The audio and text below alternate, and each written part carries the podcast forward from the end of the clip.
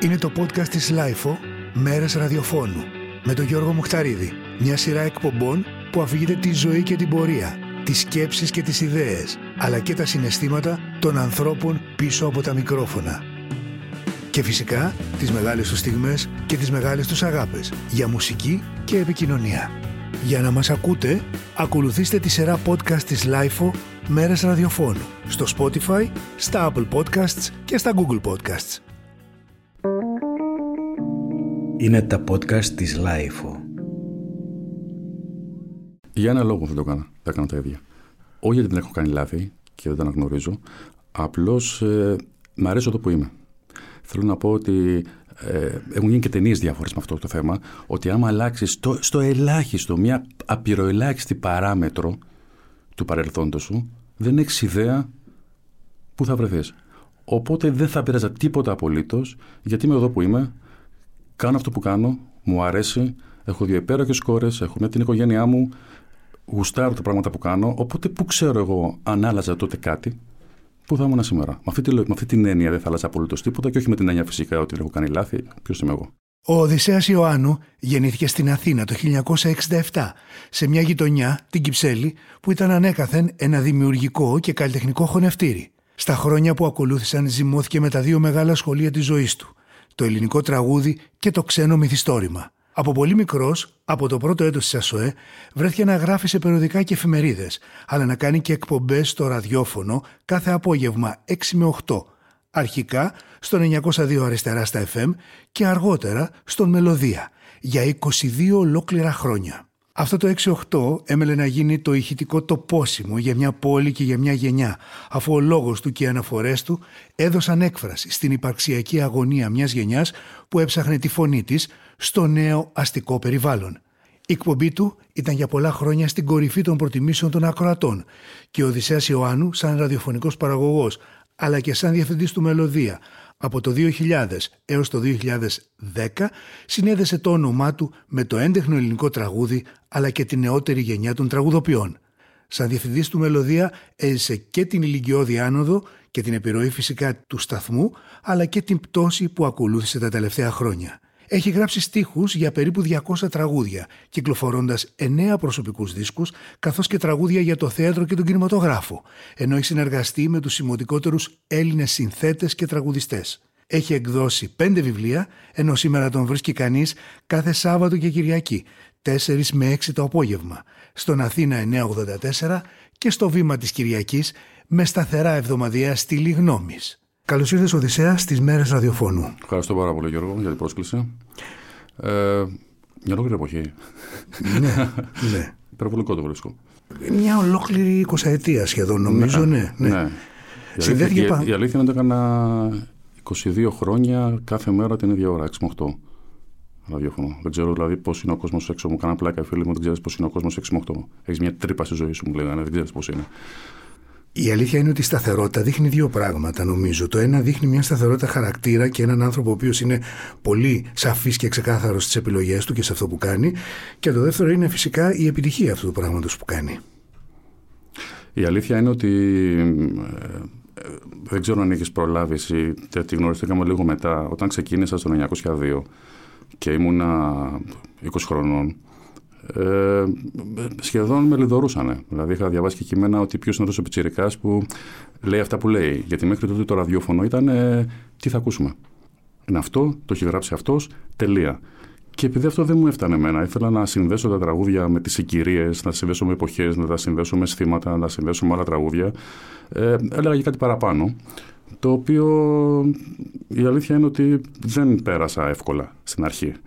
Α, αλλά το συνέχισα γιατί αυτό ήμουνα και θεωρώ ότι ο κάθε, ο κάθε άνθρωπος είναι πιστικός μόνο αν κάνει αυτό που πραγματικά είναι και αν είναι αληθινός σε αυτό που κάνει θα βρει έξω τους συνοδοιπόρους του. Για πόσο χρόνο έβρισκες αμφισβήτηση ε, γύρω από το... για πόσα χρόνια μάλλον ε, Όχι πάρα πολύ. Τα πρώτα δύο χρόνια σίγουρα όμως γιατί και να σου πω κάτι δεν τους αδικό. Δεν τους αδικό. Η αλήθεια είναι ότι επειδή παλιότερα όταν ξεκίνησα και ήμουν μικρός και λίγο πιο ψαρωμένος, ε, ε, έγραφα τα κείμενά μου όλα το τι θα πω το έγραφα από πριν, ενώ τα τελευταία 15 χρόνια, 10 χρόνια δεν το γράφω. Ε, όταν είναι γραπτός ο λόγος, αναγκαστικά βγαίνει λίγο πιο σύνθετος. Και το σύνθετο είναι πολύ εύκολο να γίνει και verbal και πασέ και δίθεν. Οπότε, αν συνυπολογίσει και το νεαρό της ηλικίας μου, καταλαβαίνω ότι είναι αυτό που ενόχλησε κυρίως κάποιους ε, παλαιότερους ε, παραγωγούς ραδιοφώνου. Οπότε δεν τους αδικώ. Όντως, δηλαδή, ήμουν λίγο η φόρα του πιτσυρικά που πιστεύει ότι θα φέρει κάτι καινούριο. Αλλά δεν ξεκίνησα έτσι. Ξεκίνησα όχι με την πρόθεση αυτή για τίποτα καινούριο. Δεν μου έφτανε, μωρέ. Δεν μου έφτανε να ακούω μόνο ποιος τραγουδάει. Θεωρώ ότι το τραγούδι ε, και η μουσική έχει πάνω σαν τατουάζ μόνιμα τη συγκυρία της εποχής που γράφτηκε. Δεν μπορεί να μιλάμε για μουσική και τραγούδι απομονωμένα από τη συγκυρία και από την εποχή. Οπότε ήθελα να τα βάλω μέσα αυτά. Και αυτό έκανα στην ουσία. Σκεπτόμενος ε, τη συνάντησή μας εδώ, ε, στο μικρόφωνο, ε, έλεγα ότι ένα από τα πράγματα που θα ήθελα να σε ρωτήσω πρώτα απ' όλα δεν είναι τι άκουσες, αλλά τι διάβασες. Γιατί έχω από σένα την εντύπωση ότι ο λόγος πάντα ήταν πολύ ισχυρός μέσα στην, στην ίδια σου και την επαγγελματική αλλά και την καθημερινότητα. Συνηθίζω να λέω ότι την προσωπική μου θωρακισιά την έχουν φτιάξει δύο πράγματα.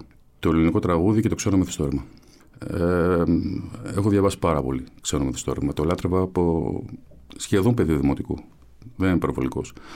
Ε, νομίζω ότι όλη τη σκέψη μου ε, την έχει καθορίσει, να μην σου πω και το χαρακτήρα μου, το ελληνικό τραγούδι και το ξένο μυθιστόρημα. Κάποιος θα θεωρούσε ότι έχω διαβάσει ποιήση, ας πούμε. Όχι. Είμαι ένας πολύ μέσος ε, αναγνώστης και κάτω του μέσου, ίσως, αναγνώστης ποιήση. Ε, το μυθιστόρημα με μαγεύει ακόμα. Όταν δηλαδή πέφτω πάνω σε ένα δυνατό μυθιστόρημα, ε, μετά ξέρεις, αισθάνεσαι πώς είναι όταν βγαίνεις από το σινεμά που είναι συγκλονιστική ταινία και δεν ξέρεις σε ποιο σινεμά είσαι μου έχει τύχει κάποιες φορές ζωή μου, και εσένα φαντάζομαι, σε ποιο δρόμο είμαι τώρα, πού βρίσκομαι. Ε, αυτό παθαίνω με τα βιβλία. Ε, οπότε τα διαβάσματά μου κυρίως είναι οι ξένοι μεγάλοι συγγραφείς. Ε, ήταν στο σπίτι τα βιβλία όλα αυτά, δηλαδή ήταν προσβάσιμα όχι, όχι, ή έπρεπε να τα ανακαλύψεις; Όχι, δεν μεγάλωσα σε οικογένεια η οποία διάβαζε τα κυνήγησα μόνος μου, την τροφή μου. Την οικογένειά μου, εκείνο που πήρα για αρχή ήταν ότι θυμάμαι ένα κασετόφωνο που αγόρασε ο πατέρας μου και για πρώτη φορά αγοράζαμε κασέτες και αισθάνθηκα πάρα πολύ όμορφα. Ε, και θυμάμαι πραγματικά τις πρώτες κασέτες, είναι εντυπωσιακό τις θυμάμαι. Είχε φέρει ο πατέρας μου σπίτι μία κασέτα του Γιώργου Κινούση και μία κασέτα που είχε στη μία πλευρά ταλιούρι και στην άλλη σκαφίδα. Βαριά λαϊκά και παραδοσιακά δημοτικά τραγούδια. Από εκεί και πέρα, ό,τι έγινε, το οφείλω στο δεύτερο πρόγραμμα. Της δεκαετίας του 80, δηλαδή; Βέβαια, βέβαια. Ό,τι έγινε στο δεύτερο πρόγραμμα. Κουκουλωνόμουν με την κουβέρτα κάτω από το. Ποια εποχή είναι αυτό, θυμάσαι καθόλου; Κοίτα, εγώ πέρασα στο Πανεπιστήμιο 84. Σημαίνει ότι το 67 έχω γεννηθεί. Πότε ήμουν 13, εκεί. Το, 80. Το 80. Άννη Βιτσέντζου, φανατικός ακροατής Είχα τη χαρά να της μιλήσω τηλεφωνικά, δεν γνωριστήκαμε πριν από 1,5 χρόνο και να σε εκφράσω ότι ξέρεις, κάνω ραδιόφωνο επειδή άκουγα εσένα. Και όλο το ελληνικό τραγούδι που άκουγα, γιατί αργήσαμε να πάρουμε κασετόφωνο, το έμαθα μέσα από το δεύτερο πρόγραμμα. Δεν υπήρχε άλλος τρόπος. Και από κάποιους πειρατικούς σταθμούς. Ο Κινούσης δηλαδή και κάποια παραδοσιακά λαϊκά, συν ε, κάποιες εκπομπές του δεύτερου προγράμματος, ναι, οδηγήσανε ναι. μετά από 10 χρόνια έναν ε, έτσι πολύ φλογερό, πιτσιρικά να το πω έτσι, που δεν mm-hmm. χρησιμοποιούμε αυτή mm-hmm. τη λέξη, να βρεθεί α, πίσω από τα μικρόφωνα ενό. Είχε προηγηθεί αυτού είχε προηγηθεί ότι είχα κερδίσει το διαγωνισμό δημοσιογραφίας του περιοδικού Μουσική. Το θυμάσαι το περιοδικό Μουσική; Το θυμάμαι και το Μουσική. Και πολύ καλά το θυμάσαι βέβαια. Mm-hmm. Και είχε κάνει διαγωνισμό δημοσιογραφίας. Και είχα στείλει ένα κείμενο 17 χρονών για το ελληνικό τραγούδι. Ε, γενικό. Το ελληνικό τραγούδι σήμερα. Και βγήκε πρώτο. Και το έπαθλο ήταν να γίνω συντάκτης του περιοδικού. Ε, ένα χρόνο μετά πήγα στο ριζοσπάστη γιατί η υπεύθυνη που έκανε τα τα πολιτιστικά, η Δήμητρα Κουντή είχε μείνει έγκυος και ήθελαν κάποιον να την αντικαταστήσει για λίγους μήνες. Κόλλησα εκεί, μετά για το 1902. Όλα γίνανε χωρίς κανένα πρόγραμμα. Δηλαδή, ειδικά ραδιόφωνο δεν είχα καθόλου σκοπό να κάνω στη ζωή μου. Και θυμάμαι μέχρι τώρα και το λέω χαριτολογώντας και το όποτε βρισκόμαστε, στο ραδιόφωνο μου έβαλε ο Δανίκα, ο Δημήτρης Δανίκα. Και μου είχε πει την εξής φράση. Ήταν ένας από τους διευθυντές του 1902 εκείνη την περίοδο. Ακριβώς. Μου λέει: Θα σε πάρω το ριζοσπάστη γιατί δεν αντέξει εδώ, σε βλέπω. Θα σε πάρω στο ραδιόφωνο θα σου δώσω μια εκπομπή, αλλά επειδή θα σε κόψω σε δύο εβδομάδες, γιατί έχεις φοβερή ταχυγλωσία και δεν καταλαβαίνω άρα τι λες, άρα για ραδιόφωνο δεν κάνεις, παιδί μου, θα σου δώσω μια ευκαιρία δύο εβδομάδες. Όταν σε σταματήσω όμως, μη στεναχωρηθείς. Του λέω όχι. Από εκείνη την ημέρα έκλεισα 22 χρόνια. Και εγώ με ένα διαγωνισμό ξεκίνησα στη δημοσιογραφία, στον ήχο. Σε στον ήχο, σε. Στο αντίπαλο. Επιζηλούν, επιζηλούν, αντίπαλο. Στο αντίπαλο περιοδικό. Ναι. Ακριβώς έτσι. Ήταν μια περίοδο τότε στη δεκαετία του 80 που όντως για να πας σε μια δουλειά ζητούσαν διαγωνισμό. Κάνανε πάντα ανοιχτό διαγωνισμό τα περιοδικά. Ακριβώς. Πόσα χρόνια έγραφες στο. Ο ήχος, ειδικά, έκανε μια ολόκληρη σχολή Ε, εκείνη βέβαια, την περίοδο. Φυσικά, φυσικά. Στη μουσική. Ναι. Ε, θυμάμαι τώρα, 5-6, δεν θυμάμαι. Γιατί μετά το, με το ριζοσπάστη πιο πολύ ασχολήθηκα με αυτό. Κάπου τόσο πρέπει να έμεινα. Όσο έμεινε και ο Κυριαζίδη εκεί, γιατί μετά το περιοδικό έγινε ε, σχεδόν αμυγός ε, hi-fi.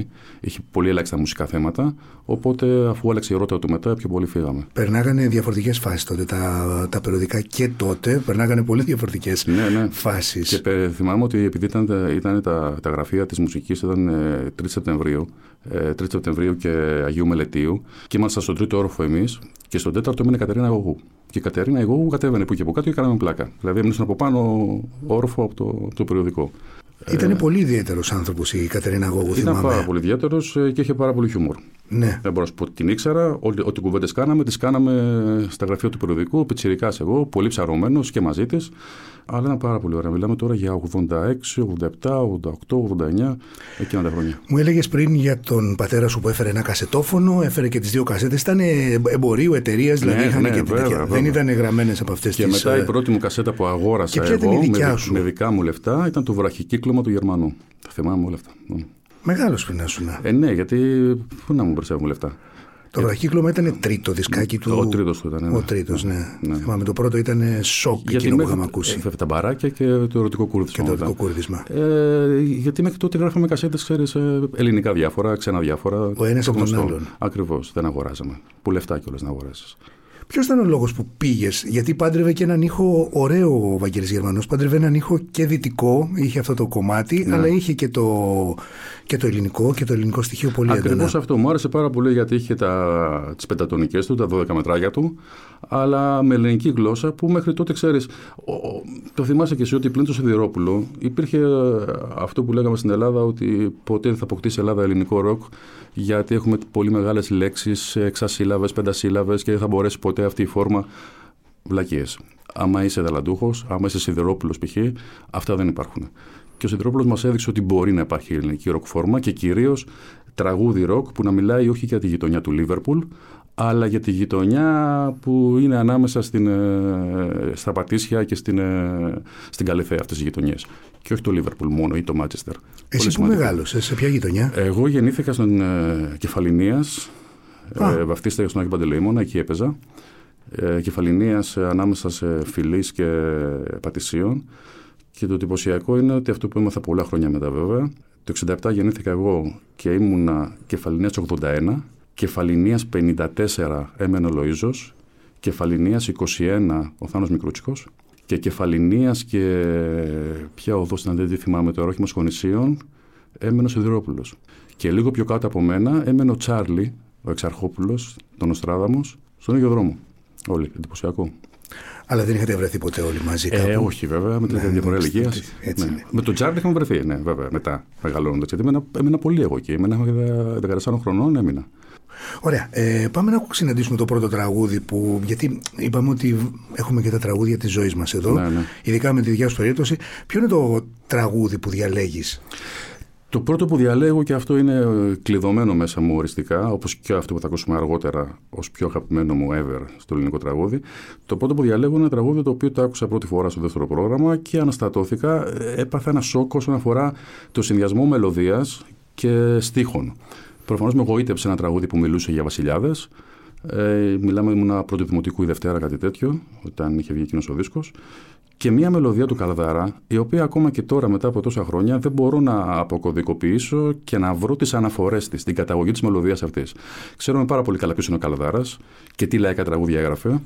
Ο Μαρμαρωμένος Βασιλιάς όμως έχει μια μελωδία που δεν μπορώ να βρω την καταγωγή της. Δεν είναι αυτό που λέμε αμυγός λαϊκό. Η Χαρούλα στα πρώτα της. Πρώτα της. Ήταν ο πρώτος δίσκος στον οποίο συμμετείχε 33 στροφών και άκουσα το τραγούδι και συγκλονίστηκα. Φυσικά δεν είχα ιδέα τότε περί αλυτρωτισμού. Το τραγούδι μιλάει για τον παλαιολόγο που θα ξε, ξεμαρμαρώσει και θα πάρει την πόλη πίσω. Δεν με απασχολούν αυτά. Πυθαγόρας. Ακριβώς, ναι, δεν με νοιάζουν αυτά.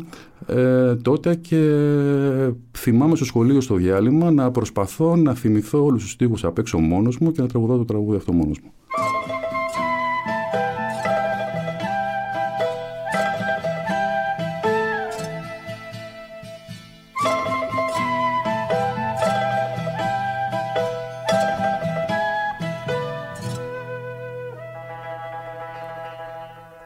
Έστειλα δυο πουλιά στην κοκκινή μιλιά που λένε τα γραμμένα. Το να σκοτώθηκε, τ' άλλο λαβώθηκε, δεν γύρισε κανένα. Το να σκοτώθηκε, τ' άλλο λαβώθηκε, δεν γύρισε κανένα Έστειλα δυο πουλιά στην κοκκινή μιλιά που λένε τα γραμμένα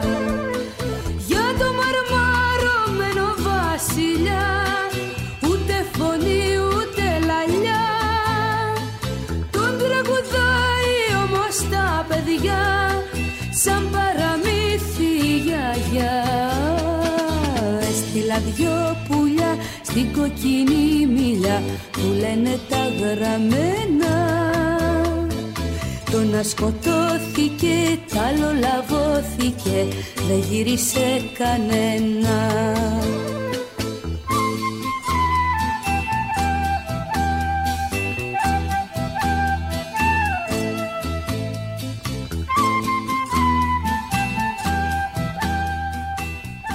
Και είμαστε απ' την άλλη ε, εδώ πέρα στα, στην πρώτη σου ε, στην πρώτη σου συνάντηση με το ραδιόφωνο, με το μικρόφωνο. Είναι ο 902 αριστερά στα FM όπως ήταν ο πλήρης τίτλος του με το εξαιρετικό σήμα τότε Καραΐνδρου και στο σαξόφωνο Γιάν Καρμπάρεκ. Νομίζω ακόμα και σήμερα είναι Νομίζω, ναι. συλλεκτικό Ναι, και το ναι. κορυφαίο. Είχαμε δύο σήματα, αν θυμάσαι. Αυτό ήταν το κύριο σήμα μας και υπήρχε και ένα δεύτερο σήμα γραμμένο από τον Παπαδημητρίου, τον Δημήτρη. Και ο Δημήτρης επίσης έχει κάνει τρομερές δουλειές. Είχαμε δύο σήματα, Σε ναι. όσα έχει κάνει σήματα είναι τρομερά.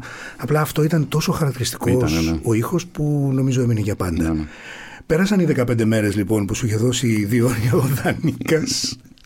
Και ενώ η εκπομπή ήταν ημίωρη, 8 με 8.30, μετά την έκανα με το Θωμαίδη εκ περιτροπής. Τι με πολυτέλεια τον και αυτή Κώστα. έτσι 8 με 8,5. Εσύ, είχαμε κάθε μισή ώρα διαφορετική εκπομπή. Είχαμε επίσης εκπομπές που ήταν μέσα 4 και 5 άνθρωποι παραγωγή. Είχαμε παραγωγές θεατρικών. Είχαμε δικό μας serial. Έπαιζε serial. Ε, δουλεύαν δηλαδή στο ραδιόφωνο τότε 40-50 άνθρωποι, ε, μόνο η παραγωγή. Σαββατοκύριακο, φουρ, πλήρες, με ημίωρα. Ε, Τρομερές εποχές. Ε, άλλα και τα οικονομικά βέβαια έτσι, των εποχών εκείνων. Και τώρα βλέπεις ραδιόφωνα με πέντε παραγωγούς και έναν ηχολήπτη και χωρίς κανέναν ηχολήπτη. Ναι. Ε, μετά λοιπόν ε, ήμουνα με το Θωμαίδη εκ περιτροπής για δύο μήνες με τον Κώστα στην εκπομπή και μετά η εκπομπή τους άρεσε και έγινε ωριαία από ημίωρη και κάνει και μια πρόταση ο Σκάι στο Θωμαίδη και φεύγει από το σταθμό και πάει στο Σκάι ο Θωμαίδης και μένω με την εκπομπή μόνος μου καθημερινά πια. Και έμεινα στην ώρα αυτή Ε, Πώς ένιωσες τότε που ξαφνικά σου ανατέθηκε ένα τόσο μεγάλο; Ήταν ένα ραδιόφωνο το οποίο είχε. μ, εγώ μεγάλωσα με δύο ραδιόφωνα, ε, νομίζω ταυτόχρονα σχεδόν, εκτός από τον Αμερικάνο που ακούγαμε και τον Πετρίδη. Ήταν ο Κλικ και ο 902. Αυτά τα δύο ραδιόφωνα ακούω. Με, με καλύπτανε πλήρως. Ναι. Το ένα μου κάλυπτε λίγο μια πιο έτσι φαν πλευρά και το άλλο μια πιο σοβαρή πλευρά. Ε, έχω και τις δύο και μου αρέσουν. Πώς ένιωσες που ήσουν ε, ξαφνικά ε, σε ένα ραδιόφωνο που δεν είχε μεγάλα νούμερα, αλλά είχε πολύ μεγάλη δεν είχε στην αρχή. Ναι, ο, 902, επίδραση. ο 902 έφτασε να είναι τρίτος κάποια στιγμή.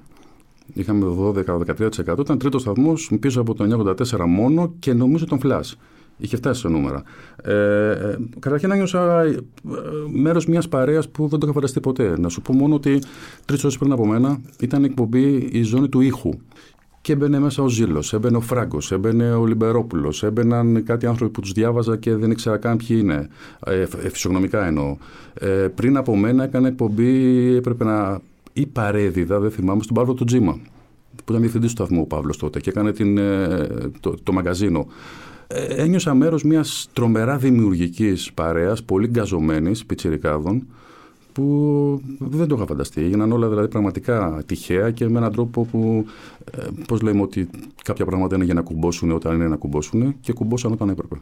Έχεις και άλλο ένα τραγούδι, το οποίο είναι της περίοδου εκείνης. Ε, είναι ένα τραγούδι που εκείνη την περίοδο το ξεκίνησες. Πες μου πώς, Ναι. πώς ήρθε στα χέρια σου αυτό, πώς έφτασε; Ήρθε στα χέρια μου όταν ε, γινόταν το 902, κάναμε πάρα πολλά δοκιμαστικά εμείς. Ένα μήνα πριν κάναμε δοκιμαστικά. Μα ξύπναγε ο Δανίκα και πηγαίναμε στο σταθμό 6 ώρα το πρωί. 6 ώρα το πρωί. Για να κάνουμε δοκιμαστικά. Για να βγει ο σταθμός ένα μήνα μετά. Ε, Εγώ επειδή δεν είχα δισκοθήκη μεγάλη σπίτι μου, ούτε καν pick-up δεν είχα, δεν είχα λεφτά να αγοράσω pick-up και τέτοια πράγματα. Ε, πέρα από τις μνήμες που είχα σε τραγούδια που αγαπούσα από το ραδιόφωνο, έπρεπε να ψάξω να βρω και καινούργια. Οπότε έμπαινα στη δισκοθήκη, κλεινόμουν μέσα άπειρες ώρες, έβαζα βινίλια και άκουγα. Και κάποια στιγμή τραβάω το δίσκο Ο Συμβίβαστο. Και ακούω το να με αγαπάς.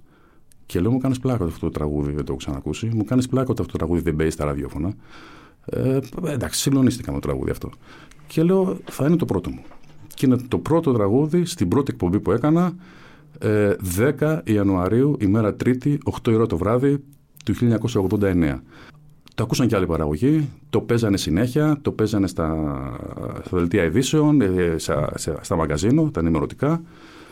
Και ένα τραγούδι που είχε βγει 10 χρόνια πριν κέρδισε τη ζωή που του άξιζε. Και έγινε αυτό που έγινε. Αυτό γίνεται στα ραδιόφωνα πολύ συχνά. Δηλαδή να, να ανασύρει ένας ραδιοφωνικός παραγωγός για κάποιο λόγο ένα τραγούδι που του έκανε κλικ και να ζει μια δεύτερη ζωή Ναι, βέβαια. ή αλλιώς να ζει μια κανονική ζωή. Μια κανονική ζωή. Ναι. Έχει συμβεί, σου έχει ξανασυμβεί αυτό αργότερα. Φαντάζομαι με 22 χρόνια εκπομπές, δύο ώρες. Φαντάζομαι πρέπει να σου έχει συμβεί και με άλλα τραγούδια αυτό. Με πάρα πολλά μου έχει συμβεί. Συμβεί τραγούδια δηλαδή τα οποία να έχω καιρό να τα ακούσω στο ραδιόφωνο και να τα ανακαλύπτω ή να τα θυμάμαι εγώ από δίσκο και να λέω Μα είναι δυνατόν αυτό να ακούγεται. Ε, κάποια στιγμή έπαιζα μόνο τέτοια κιόλας. Δηλαδή θεωρούσα υποχρέωσή μου ότι πρέπει να θυμίσω κάποια πράγματα τα οποία τα θεωρώ διαμάντια και που είναι κρίμα να έχουν χαθεί. Αυτό είναι και το πρόβλημα θεωρώ και του ραδιοφώνου σήμερα. Ε, παίζουν πολύ καλά τραγούδια τα ραδιόφωνα, αντικειμενικά καλά τραγούδια, αλλά υπάρχει ένα πρόβλημα αργά μου το. Ε, το, το ελληνικό τραγούδι, την ιστορία του, δεν τη γράψανε μόνο τα σουξέ του.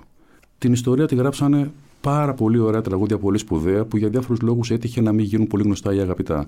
Αυτά, αν τα κόβεις, γιατί τα κόβουνε, γιατί δεν είναι οικία ακούσματα, θεωρώ ότι ακροτηριάζεις μια πάρα πολύ ακριβή ιστορία.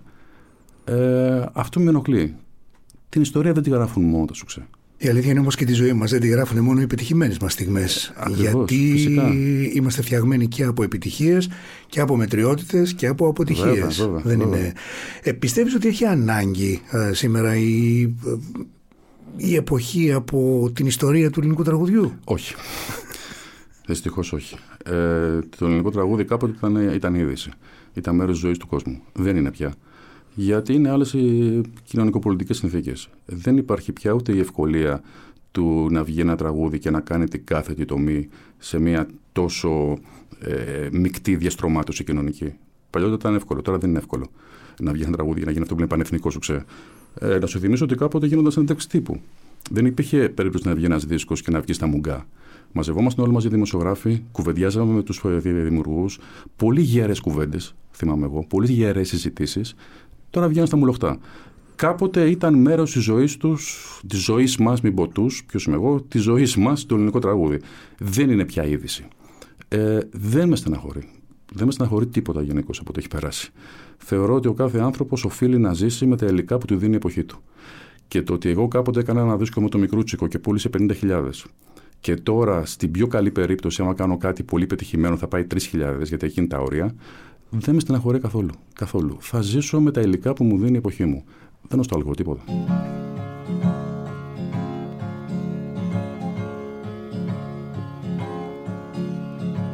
Σου γράφω πάλι από ανάγκη Η ώρα πέντε το πρωί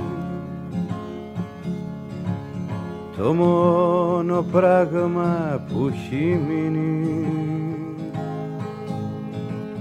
Όρθιο στον κόσμο είσαι εσύ. Τι να τις κάνω τις τιμές τους. Τα λόγια τα θεατρικά με στην οθόνη του μυαλού μου. Χάρτινα είδωλα νεκρά. Να μ' αγαπάς. Όσο μπορείς να μ' αγαπάς.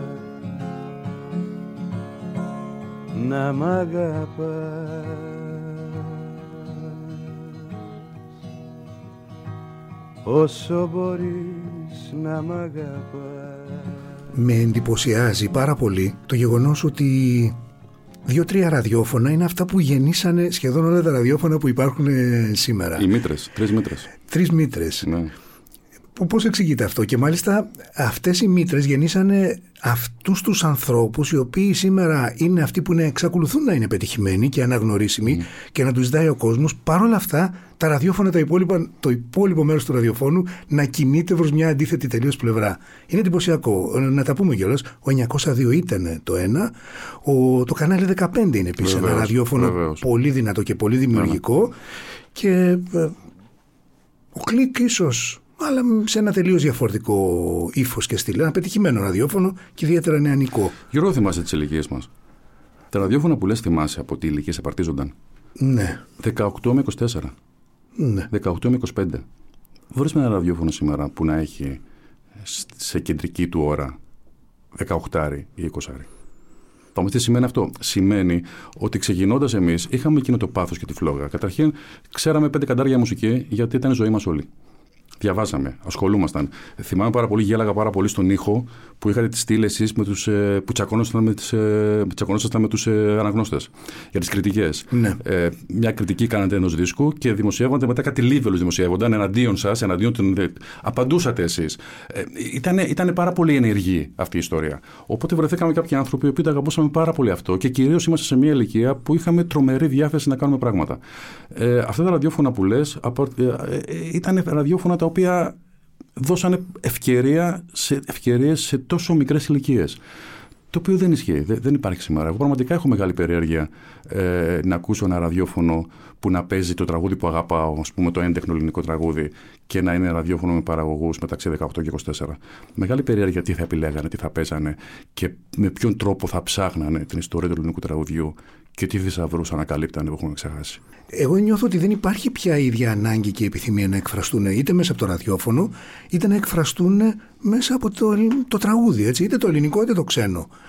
Καταρχήν πάρα πολλοί αποθαρρύνονται και από δύο γεγονότα που έχω κουβεντιάσει εγώ. Μου λέει ο άλλος, γιατί να πάω σε ένα ραδιόφωνο Ευρωδησέα που μόνο, μόνο θα μιλάω και θα λέω τον καιρό και τι ώρα είναι και δεν μπορώ να επιλέγω. Όταν του κόβεις τη δοκιμά της επιλογής, άρα του κόβεις όλη τη δημιουργικότητά του, για ποιο λόγο να πάει; Ένα. Συν το δεύτερο, να σου θυμίσω ότι εμείς ζούσαμε από αυτό. Δεν είχαμε ανάγκη από άλλη δουλειά. Υπήρχαν παιδιά που κάνανε εκπομπές μόνο Σαββατοκύριακο μια ώρα και ζούσαν από αυτό. Παίρνανε μισθό που ζούσαν. Ε, σήμερα δεν υπάρχει αυτό. Ούτε αυτό το οικονομικό υπάρχει. Άρα σου λέει δεν υπάρχει το δημιουργικό κομμάτι. Δεν υπάρχει το οικονομικό. Γιατί να θέλω να κάνω ραδιόφωνο, για ποιο λόγο; Ποιο άλλο ραδιόφωνο σου άρεσε εκείνη την περίοδο, ε, 902, το κανάλι 15, το είπαμε. Κανάλι 15, ναι, άκουγα κάποιες εκπομπές από τον ε, ε, 984. Θυμάμαι ποια άλλη ήταν. Να σου πω η αλήθεια, ήμουν τόσες ώρες κλεισμένος μες στο 902. Εν δεν οδηγούσα καν ούτε αμάξι είχα τότε, οπότε ο ραδιόφωνο που να ακούσω. Και μετά, ε, όταν άρχισε η αυστηρή εξειδίκευση, όπου γελάγαμε όλοι, αν θυμάσαι, Ναι. γιατί αυτά ήταν ραδιόφωνα πολύ συλλεκτικά όλα. Ε, κάποια στιγμή μας είπε κάποιος παιδιά, τα ραδιόφωνα θα χωριστούν σε καθαρά ενημερωτικά και καθαρά μουσικά. Γελάσαμε. Έγινε. Μετά ήρθε ένας άλλος και είπε: Παιδιά, προσέξτε τα μουσικά τώρα, θα μοιραστούν σε ελληνικά και ξένα. Ξαναγελάσαμε. Έγινε. Έγινε. Μετά ήρθε ένας άλλος και είπε: Παιδιά, ε, δεν έχουμε φτάσει στο τέρμα ακόμα της εξειδίκευσης. Τα ελληνικά θα χωριστούν σε αυστηρά έντεκνα και αυστηρά πίστας. Εγώ περίμενα να έρθει κάποιος και να πει ότι παιδιά από εδώ και πέρα θα υπάρχει ραδιόφωνο που θα παίζει μόνο τραγουδιστές με οροσκόπο Λέοντα. Θα το πίστευα πια. Δηλαδή ότι θα φτάσει εκεί η εξειδίκευση. Ε, άλλαξαν πάρα πολύ γρήγορα εποχές. Το ραδιόφωνο εξειδικεύτηκε πάρα πολύ γρήγορα. Εγώ είμαι λάτρης του παλιού ακόμα, του πολύ συλλεκτικού ραδιοφώνου. Αλλά μεταξύ μας έχει πεθάνει αυτό.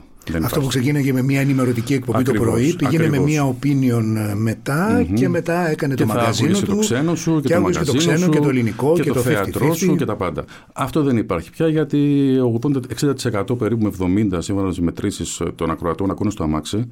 Ε, το αμάξι έχει 6 επιλογές. 12, αλλά 6 είναι οι βασικές. Οπότε στις 6 επιλογές σου στο αυτοκίνητο θα βάλεις κάτι που να ξέρεις ανά πάσα στιγμή όταν πατήσεις το κουμπί τι θα ακούσεις. Για μην σε τρομάξει. Έτσι Ακριβώς. Ακριβώς. Μη σε ξεβολέψει. Οπότε, Είναι και ό- 25 λεπτά η διαδρομή Α, μέσω μπράβο. όρο. Οπότε θέλω να ξέρω να πάω στιγμή ότι αν πατήσω το 1 θα ακούσω ελληνικά τραγούδια, αν πατήσω το 2 θα ακούσω ενημέρωση, αν πατήσω το 3. Και αυτή η εξειδίκευση μας άφησε λίγο πίσω όσον αφορά τις αγάπες μας, το ραδιόφωνο που αγαπούσαμε εμείς. Αλλά επαναλαμβάνω, δεν νοσταλγώ. Ε, να σου θυμίσω καταρχήν ότι υπήρχε πάρα πολύ μεγάλο δέσιμο προσωπικό με παραγωγούς και ανθρώπους. Τώρα, άμα ρωτήσεις έναν άνθρωπο τι σταθμό ακούει, θα σου πει το σταθμό που ακούει και είναι πολύ πιθανό να μην σου πει το όνομα. αυτόν που ακούει. Γιατί δεν έχει λόγο να δεθεί μαζί του. Δηλαδή, ε, το εισπράττει ο ακροατή όταν ακούει τα ίδια τραγούδια συνέχεια και με την, με την ίδια ας πούμε, ε, σειρά και ίδια περιοδικότητα, ότι εκεί από πίσω υπάρχει ένα μηχάνημα. Δεν είναι χαζό. Το εισπράττει. Οπότε με τι να δεθεί ακριβώς; Ξέρεις, στι έρευνες ε, υπάρχει το Δεν θυμάμαι, το οποίο είναι ο πρώτος ραδιοφωνικός σταθμός. Ναι, Αν τον βάλεις, το Δεν θυμάμαι ναι. παίρνει το μεγαλύτερο ποσοστό. Ακριβώς. Είναι κάτι που λίγοι το ξέρουν αυτό. Ναι. Πώς τελειώνει η περίοδος του 902, εντάξει, ξέρουμε πώς τελειώνει ο 902, τελειώνει με. Τελειώνει με ένα συνέδριο, ναι. Με κρότο και με, και με ένα συνέδριο. με πάταγο. Με ναι. πάταγο. Ε, ήταν πάρα πολύ στενάχωρο όλο αυτό. Γιατί έγινε με ένα, ένα αρκετά βίαιο τρόπο ε, όταν έγινε το συνέδριο και έγινε ο συνασπισμός τη αριστεράς τότε και χωρίστηκε το κόμμα στα δύο και όσοι ήμασταν... Με είναι και 30 χρόνια φέτος από εκείνο το συνέδριο. Ε; Ακριβώς, είναι και 30 χρόνια. Και ήταν λίγο άγρος ο τρόπος που έγινε. Ήταν πραγματικά κρίμα γιατί μπορούσε να συνεχίσει και να μπορούσε να αγκαλιάσει ε, τις εντός εισαγωγικών και τις δύο απόψεις και να συνεχίσει να είναι ένα ραδιόφωνο πραγματικά σπουδαίο. Γιατί από την αρχή, να σου θυμίσω, ε, όταν κάποιος άκουγε ότι ετοιμάζει ραδιοφωνικό σταθμό του Κουκουέ, φανταζόταν κάτι πάρα πολύ διαφορετικό από αυτό που έγινε. Δεν φανταζόταν ποτέ ότι ο σταθμός αυτός θα είχε μέσα δύο ώρες το ζήλο με το φράγκο ε, ή ξέρω εγώ τέτοιες εκπομπές. Ε, και ήταν πολύ μεγάλη έκπληξη, πολύ θετική έκπληξη για πάρα πολύ κόσμο, εκτός από κάποιους πολύ ε, αυστηρούς ε, κομματικούς που θέλαν κάτι άλλο μάλλον ένα άλλο ραδιόφωνο. Θέλανε ένα μικρό, ελεγχόμενο ακριβώς, μαγαζί. Ακριβώς. Μια ντουντούκα θέλανε στην ναι. ουσία. Και αυτό που κατάφερε να κάνει ο, ο Τσίμας τότε με τον ε, Δανίκα και τον Θαλασσινό και τον Παπα-Νικολάου, ήταν μια τετράδα δηλαδή, που τους άφησαν όλο το ελεύθερο. Και μάλιστα ο Φλωράκης ο ίδιος έχει πει στο ελεύθερο ότι θα κάνετε ό,τι γουστάρετε εσείς, εγώ είμαι μαζί σας. Και περάσαμε δυόμιση χρόνια μαγικά. Μετά δυστυχώς ε, διαλύθηκε λόγω πολιτικών επιλογών. Ο Φλωράκης ήταν ένας άνθρωπος ο οποίος ήταν λίγο πιο ανοιχτός τελικά, τελικά από ό,τι καταλαβαίνουμε. Όσον, όσον αφορά το 1902, είχε βάλει πλάτη, το ξέρω δηλαδή από πρώτο χέρι, είχε βάλει πλάτη πάρα πολλές φορές απέναντι σε πολύ σκληροπυρηνικούς κομματικούς που θέλανε κάτι άλλο και να μας πετάξει έξω όλους. Όπως και έγινε. Ε, και πάμε μετά στην επόμενη φάση, αλλά ας ακούσουμε πρώτα ένα τραγούδι που έχεις διαλέξει. Ποιο είναι το επόμενο τραγούδι που διαλέγεις, Αυτό είναι το, ξέρεις, η περίφημη ερώτηση που στα περιοδικά που βγαίνει, έβγαινε τότε. Ότι αν πας σε ένα νησί και να βαγίσεις, ποιο τραγούδι θα βγαίνει μαζί σου, αν έπαιρνες μόνο ένα τραγούδι, έχεις δυνατότητα μόνο για ένα. Αυτό έχει κλειδώσει οριστικά μέσα μου. Δεν πρόκειται να αλλάξει ποτέ πια, δεν είμαι 20 χρονών. Και θα είναι το κορυφαίο τραγούδι της ζωής μου για μένα ελληνικό. Τι είναι αυτό που το κάνει τόσο μοναδικό, Είναι ξέρω. του 1960. Δεν ξέρεις. Ε; Πού να ξέρω, πού να ξέρω. Είναι αυτό που όταν το άκουσα είπα πάλι Θεέ μου τη μελωδία είναι αυτή από πού έρχεται, Θεέ μου τι λόγια είναι αυτά. Είναι ένα τραγούδι του Μίκη Θοδωράκη με λόγια του αδελφού του, του Γιάννη Θοδωράκη. Η εκτέλεση που με μαγεύει εμένα, το έχει πει και ο Μίκης βέβαια, αλλά με μαγεύει η εκτέλεση του Κώστα Χατζή το 61. Είναι ένα από τα τέσσερα τραγούδια του κύκλου Λιποτάκτες και πραγματικά δεν θέλω να κάτσω να το ψάξω για ποιο λόγο. Θυμάμαι το Ρίγος ακόμα όμως, αλλά Ρίγος όταν το πρώτο άκουσα. Και από τότε δεν έχει μειωθεί καθόλου αυτό, γιατί μεγαλώνοντας υποτίθεται ότι κάποια πράγματα υποχωρούν στο τραγούδι αυτό και στην εκτέλεση αυτή δεν έχει υποχωρήσει το ρίγος μέσα μου στο ελάχιστο. Είναι οριστικά μετάκλητα πια το τραγούδι της ζωής μου.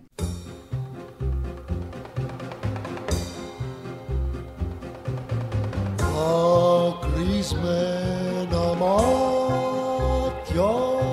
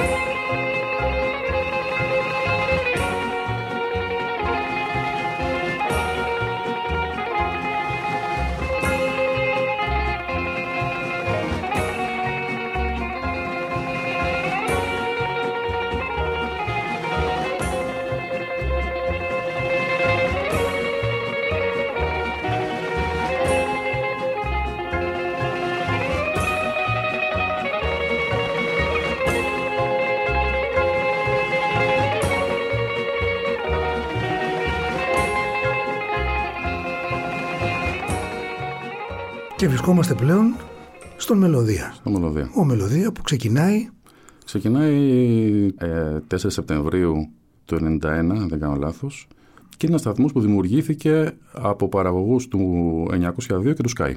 Όσοι παραγωγοί δηλαδή στο Sky κάνουν ελληνικό τραγούδι, ήρθαν στον ε, Μελωδία και είμαστε μισή-μισή περίπου. Ε, με τον Γιώργο Θαλασσινό διευθυντή. Και γίνεται ένα ραδιόφωνο που επίσης λιδωρήθηκε αρκετά. Θυμάμαι πάρα πολύ χαρακτηριστικά μας λέγανε πώς πάει ο Μελωδία. Τι εννοούσαμε με τη Μελωδία από το Παχυλάμδα; Παίζαμε πολύ μάλαμα εμείς. πολύ Θεσσαλονίκη. Πολύ μάλαμα και Θεσσαλονίκη. Και μας ειρωνευόντουσαν επειδή παίζαμε πάρα πολύ, ε, ειδικά το Σοκράτη εντάξει, και όλους τους τραγουδοποιούς. Δηλαδή αγκαλιάσαμε όλο αυτό το, ε, όλη αυτή την ιστορία τη σκηνή των ε, τραγουδοποιών και του τραγουδιού που έρχονταν από τη Θεσσαλονίκη. Και κάναμε κάτι που πραγματικά πήγε πολύ μακρύτερα από ό,τι υπολογίζαμε όλοι μας, δεν το φανταζόμασταν. Και πάλι επαναλαμβάνω με πιτσιρικάδε, με παιδιά τα οποία ε, τα αγαπούσαν πάρα πολύ αυτό και με τρομερή ελευθερία από τη διεύθυνση. Ότι μπείτε μέσα μάγκες και κάνετε ό,τι γουστάρετε. Ε, η αλήθεια είναι ότι συνδέθηκε με όλη την άνθηση του ελληνικού τραγουδιού του τότε, τη σκηνή Θεσσαλονίκης όπως τη λες. Τη λες, δεν τη λέω έτσι. Η δεν μου άρεσε αυτός ο όρος. Ε, δεν, δεν υπάρχει καμία σκηνή. Εντάξει, αυτό, αυτό, αλλά... αυτό είναι μεταξύ μας να συνεννοούμαστε. Ναι. Αλλά δεν υπάρχει σκηνή Θεσσαλονίκης. Το λέμε είναι καθαρά, ξέρεις, ένας όρος δημοσιογραφικός που ακούγεται ωραίος. Αλλά... Νομίζω ότι η δεκαετία του 90 είχε, ένα, είχε μια έξαρση δημιουργική η Θεσσαλονίκη ε, με πάρα πολλά ονόματα. Ναι. Δηλαδή ήταν και τα σπάθια λίγο αργότερα. Ναι, ήταν δεν σχολή και με οι την έννοια ότι. περισσότεροι. Ναι. Δεν είχαν έναν ήχο. Ζερβουδάκης, ναι, δεν είχαν έναν ήχο, βέβαια. Όχι, ναι, εντάξει, φυσικά. δεν είχαν έναν ήχο. Ναι. Ήταν άλλος ο ήχος του Παπάζογλου, για παράδειγμα, ο οποίος είχε ξεκινήσει και πολύ πιο νωρίς, και άλλος ο ήχος Ήταν μια, αυτών των παιδιών. ήταν μια δεκαετία η οποία είχαν αρχίσει να υποχωρούν οι συνθέτες για διάφορους λόγους. Και εφόσον υποχώρησαν οι συνθέτες, εγώ θεωρώ ότι αν δεν υπήρχαν οι τραγουδοποιοί ε, και κάποια συγκροτήματα πιο ηλεκτρικά, να κρατήσουν λίγο το νερό στα βλάκι και να μπορέσουν να συνεχίσουν ε, το ελληνικό τραγούδι από τις βασικές πηγές του και αναφορές του, αυτή τη στιγμή θα ακούγαμε μόνο τραγούδι πίστας. Ε, το λέω αυτό γιατί από κάποιους δημοσιογράφους και φίλους μου κιόλας που έχουμε διαφωνήσει, ε, μας είχαν κάνει μια επίθεση ότι δεν είναι δυνατόν να σπρώχνετε τόσο πολύ αυτούς τους ανθρώπους και να έχετε ξεχάσει π.χ. που ποτέ δεν ξεχάσαμε, τον Μαρκόπουλο, τον Εξαρχάκο, τον... δεν τους ξεχάσαμε ποτέ. Αλλά αυτοί οι άνθρωποι για κάποιο λόγο δημιουργικά υποχώρησαν τη δεκαετία εκείνη. Και αφού υποχώρησαν, έπρεπε να βρεθεί κάποιος να κρατήσει λίγο το κοινό αίσθημα σε μια φωλιά. Αυτοί οι τραγουδοποιοί, δηλαδή μετά το Γερμανό, το μεγάλο κάταγμα όλων μας, η Κατσιμίχα, κάταγμα όμως, να ακούσαμε τα ζεστά ποτά, μετά ο Σοκράτης, ο Ορφέας, βγήκε μια φουρνιά τραγουδοποιών, η πρώτη φουρνιά, η πρώτη γενιά και μετά η δεύτερη, δηλαδή ο Αλκίνος, ο, ο Πασχαλίδης, ο Θηβαίος, ε, που αν δεν υπήρχαν αυτοί, πραγματικά δεν ξέρω τι θα θεωρούσαμε σήμερα ελληνικό τραγούδι. Νομίζω ότι προέρχονται όλοι από την ίδια μήτρα που λέγεται Διονύσης Σαββόπουλος, έτσι. Ε, Βεβαίως, βεβαίως. Από την, είναι ο πατέρας όλων. Είναι αυτών. ο πατέρας όλων των τραγουδοποιών, ε, αλλά είχαν και αναφορές όλοι αυτοί και στο λαϊκό και στο τραγούδι. λαϊκό. Γιατί γράψαν σπουδαία λαϊκά τραγούδια. Δηλαδή υπάρχουν τραγουδοποιοί, ε, ας πούμε ο Πασχαλίδης έχει γράψει σπουδαία λαϊκά τραγούδια. Τα έχει πει ο Μητροπάνος. Έχουν δώσει δηλαδή σε μεγάλες φωνές τραγουδοποιοί πάρα πολύ σπουδαία τραγούδια και κυρίως λαϊκά. Και βεβαίως όλη η φουρνιά που ήρθε μετά η, του ηλεκτρικού ήχου, που εγώ θεωρώ ότι ο Σιδηρόπουλος και ο Βασίλης Παπακοσταντίνου είναι αυτοί που κατάφεραν ε, να μιλάμε σήμερα για παράδοση σε έναν ήχο. Τι θέλω να πω; Επειδή υπάρχουν κάποιοι πολύ σκληροπυρηνικοί ροκάδες που δεν αναγνωρίζουν τη συμβολή του Βασίλη στην ιστορία αυτή, ε, θα ήθελα να πω το εξής. Αν ρωτήσεις σήμερα, βάλεις 20 φίλους σου και τους πεις: Κάνε μου ένα κατάλογο με 20 ονόματα που να θεωρείς ότι είναι 20 κορυφαίες φωνές που περάσαν ποτέ από την Ελλάδα. Ο κατάλογος σου θα έχει 19 λαϊκούς και το Βασίλη. Είναι ο μοναδικός μη λαϊκός τραγουδιστής που κατάφερε να μιλήσει σε τέσσερις γενιές και να τον ξέρει και η γιαγιά μου και το παιδί μου. Αυτό δεν είναι εύκολο. Καθόλου εύκολο. Και την Νομίζω εποχή ότι που το έκανε. οι ροκάδες ε, χρεώνουν στο Βασίλη Καταλαβαίνω απόλυτα τι χρεώνουν και δεν τους αδικώ. τη δεκαετία του 70 Βέβαια. της συνεντεύξη που έδινε Όχι, εναντίον του ροκ. Είχε δώσει με τα αγροτικά τότε που είχε Εγώ νομίζω το πρόβλημά κυκλοφορήσει. τους είναι πιο πολύ με- με κάποια τραγούδια που δεν θα τους αδικήσω. Ότι κάποια τραγούδια ήταν λίγο verbal σε κάποια κομμάτια. Ναι. Αλλά αυτό όμως είναι πολύ μικρόψυχο. Δηλαδή, αν ψάξουν να βρουν για Όχι. ποιο λόγο σήμερα αυτό το τραγούδι και αυτές οι φωνές και αυτός ο ήχος είναι οικείος στους Έλληνες και δεν είναι κάτι ξένο, ο Βασίλης παίζει πολύ μεγάλο ρόλο στο ότι είναι οικείος πια ο ήχος. Καταρχάς είναι μια πολύ μεγάλη φωνή. Να το, αυτό, Επίσης, επίσης, η, η ηλεκτρική σκηνή δεν έβγαλε άλλη τέτοια φωνή. Να είμαστε για λίγο δηλαδή ε, όσον αφορά το καθαρά, ε, πώς το λένε, αξιολογικά να το δούμε. Αυτή η φωνή είναι μια φωνή που είναι πανευρωπαϊκή. Τι να πούμε τώρα. Δεν υπήρξε στον ηλεκτρικό ήχο άλλη τέτοια φωνή. Ήταν γνώση σα στη δεκαετία του 90 το γεγονός ότι θα παίρνατε αυτούς τους τραγουδοποιούς όλους ε, εντός εισαγωγικών mm-hmm. προστασία ώστε να στηρίξετε μια σκηνή ή ήταν κάτι που συνέβαινε για αισθητικούς λόγους και μόνο. Καθαρά δηλαδή, επειδή ταιριάζαν τα χνότα σας; Ναι, ναι, καθαρά αισθητικό. Ε, εγώ θυμάμαι να είμαι στο Βύρονα, συναυλία στο Βύρονα, Παπάζοκλου. Στο διάλειμμα του Παπάζοκλου για να ξεκουραστεί, λέει θα κάνουμε ένα διάλειμμα τώρα, ε, θα σας πει δύο τραγούδια εδώ το παλικάρι. Και βγαίνει το παλικάρι που εννοούσε να πει δύο τραγούδια. Και πιο πολλοί φίλοι μου λόγω διαλύματος πήγαν στο μπαρ, πήγαν τουαλέτα και λέω για να κάτσω να δω αυτό το παλικάρι. Και βγαίνει ένας τύπος, ε, αυτός που είναι, με αυτό το ανάστημα, και λέει δύο τραγούδια. Τη Στέλλα και το Λάσπες. Και έχω μείνει παγωμένος. Παγωμένος όμως. Λέω, εδώ παιδιά κάτι έχουμε. Εδώ κάτι χάσατε μαγκέ. Όταν γυρίσανε από τον μπαρ. χάσατε κάτι που πραγματικά θα μιλάμε για αυτόν. Ε, με κοροϊδεύανε, με δουλεύανε. Και είχε και το παχύ του λάμδα του Σοκράτη. Ε, συγκλονίστηκα με τον Σοκράτη από εκείνη τη στιγμή, από εκείνη τη συναυλία, πολύ πριν βγάλει το δίσκο, δηλαδή, τον πρώτο του δίσκο της ας πούμε μαύρες ιστορίες. Και αυτό μου έχει συμβεί λίγες φορές στη ζωή μου. Να ακούσω κάτι και να αλλάξει τελείως η τροχιά μου. Ήταν αυτό το τραγούδι, αυτός ο δίσκος και αυτός ο καλλιτέχνης το έναυσμα αυτής της ε, μεγάλης σου αγάπης με την σκηνή των τραγουδοποιών; Φυσικά. Ε, Κατσιμίχα πρώτα.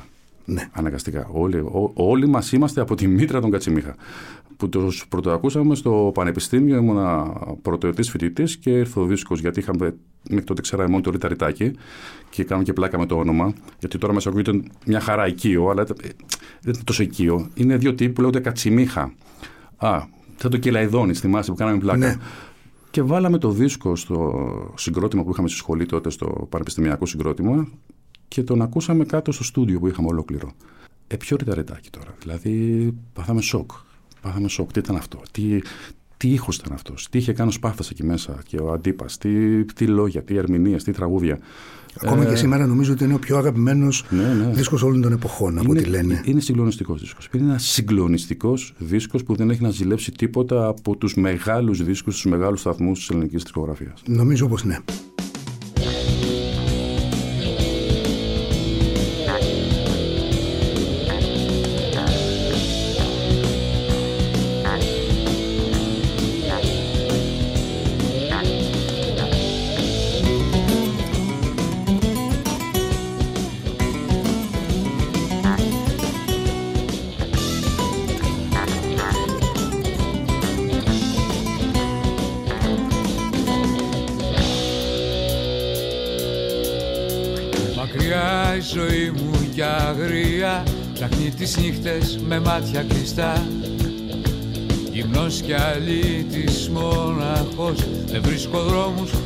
Σαν τρελός Περνάω τα στέκια που έζησα Πορτές κλειστές κι ας μη με νοιάζει για αυτές.